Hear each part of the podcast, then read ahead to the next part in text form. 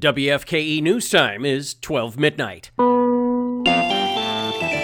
This is Spectator News on the Airstrip One Radio Network. Information for Post Truth America. You give us eight and a half minutes, we'll confirm your position. I'm Mike Reynolds. Page one. White House and military staff are expressing concern after cantankerous old woman and U.S. President Donald Trump took full control of planning an attack on North Korea with strategy based entirely on 1970s era board games. Sources say that Trump's use of the game Battleship explained why the USS Carl Vinson was nowhere near North Korea when the president claimed it was.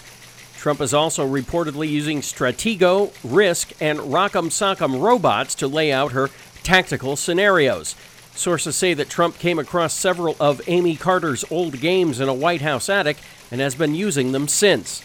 Said one unnamed source named Ivanka Trump, quote, The president thinks of herself as a new Patton or Rommel, but she's not.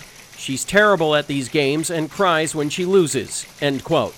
The not Ivanka Trump source also noted that risk is difficult for the president because of the counting Staffers are concerned that a march into North Korea's capital, Pyongyang, is being planned by Trump using Candyland. As well, a SEAL team capture of leader Kim Jong un is being crafted with Don't Break the Ice. Last week, the president invited the entire Senate to the White House to show lawmakers his plans. Many Republican senators applauded the president and offered praise to Trump for being such a clever president said not Ivanka Trump, quote, I wish they would stop encouraging the president. It just makes everything harder, end quote. When asked about his take on the president's military strategy, homosexual Vice President Mike Pence said he has no concerns. The vice president noted that whatever the case, there are more uniformed military personnel hanging around the White House these days, a situation Pence referred to as red hot beefcake time. Trump's use of 70s era games has already resulted in tragedy as the president replaced the traditional Easter egg roll with a lawn darts competition. Several children were seriously injured during the fiasco, which the White House blamed on former President Barack Obama. In other Obama news, those in the far left wing of the Democrat Party are criticizing the former president for accepting a $400,000 speaking fee from a Wall Street organization. One of the most visibly upset about Obama's fee was Massachusetts Senator Elizabeth Warren. Said Warren, quote, I can't believe this is happening. When will people in this country finally realize how wrong it is to get money for doing things? End quote. Warren went on to say that when she's offered speaking fees, she only takes what the Constitution permits 100 US dollars and a frozen burrito. Obama plans to speak to a conference of Wall Street investors on the financial benefits of making large sums of money speaking to Wall Street investors. When asked why he would take so much money from a group he often criticized while president, Obama said, quote, For eight years, I had to deal with Mitch McConnell, John Boehner, Paul Ryan, and Ted Cruz. You bet I'm cashing in, end quote. The former president followed his statement with an imitation of a cash register. Despite his critics, other Democrats were quick to jump to Obama's defense, said Obama's Secretary of State, former presidential candidate, and current Manhattan bag lady Hillary Clinton, quote, You see, that's what I'm talking about. I mean, that's stupid money, right? End quote. Page two.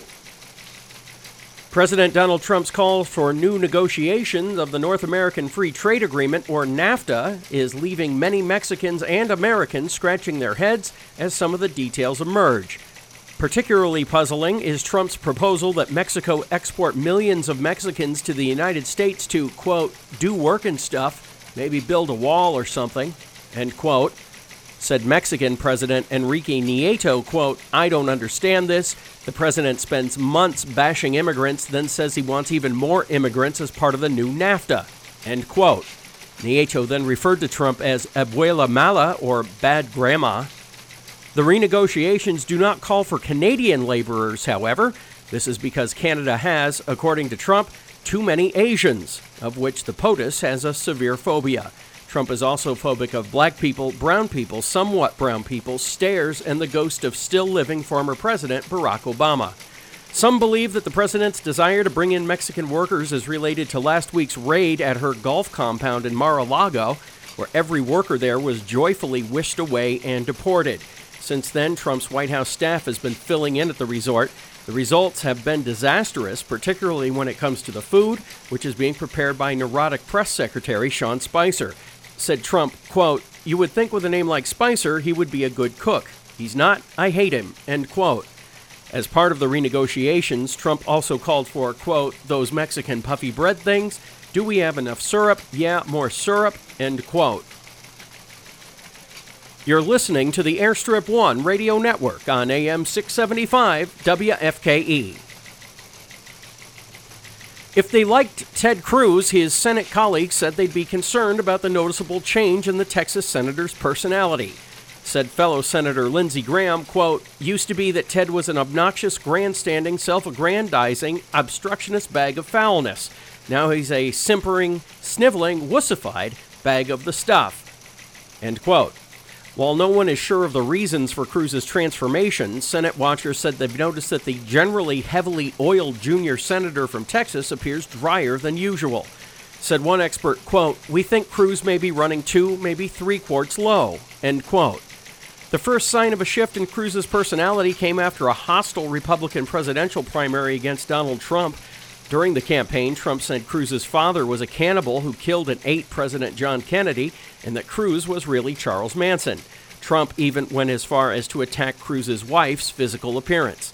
At first, Cruz fought back, but after the GOP's presidential victory, he began to sing Trump's praises. The senator even went as far as to say, quote, If my wife would allow me to perform an act of physical affection on her again, I would name my next child Donald Trump. End quote. However, it was Cruz's recent comment that he feared a potential government shutdown that most disturbed his Senate colleagues. Many times it has been Cruz who would rise from his well stained chair in the Senate chamber to initiate filibusters in attempts to force the government to shut down. Said Graham, quote, He's definitely different. I mean, we still hate him, but it's different. End quote. Page 3.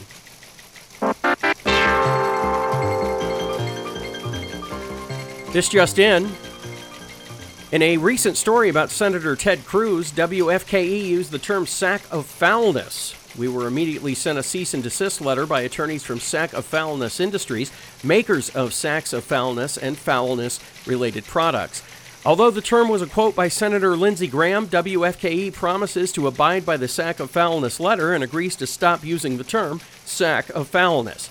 Therefore, listeners will no longer hear the word sack of foulness on WFKE, even if sack of foulness is an appropriate description for the senator in question.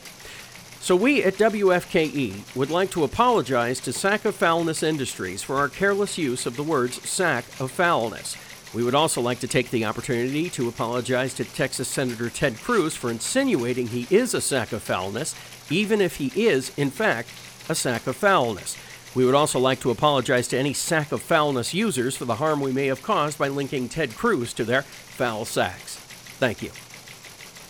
In sports, NFL Commissioner Roger Goodell says he sees no reason for the NFL to remove marijuana as one of the league's banned substances because, according to the commissioner, reefer is bad for players. Said Goodell, quote, I see no reason why we should allow players to use marijuana for pain relief when there are perfectly good narcotics that can do the trick. Besides, marijuana is addictive. End quote. Since taking over the league in 2006, Goodell has been a controversial figure, especially after years of dragging the league's feet on head injury research. Said Goodell, quote, During my research on concussions, I saw a nature documentary where this coyote was trying to catch a roadrunner. The coyote got hit in the head by anvils, boulders, even trucks, and he was fine. End quote. This has been Spectator News on AM 675 WFKE. Spectator News is written by the TX citizens Tony Compton and Bell Burke Rainey and produced by me, Mike Reynolds. Stay informed by subscribing to the newscast on SoundCloud or at the iTunes Podcast Store. And until next time, remember to stand your ground because as a 21st century American, you've not only the right to your own opinion, but to your own facts as well. We got to get off the air.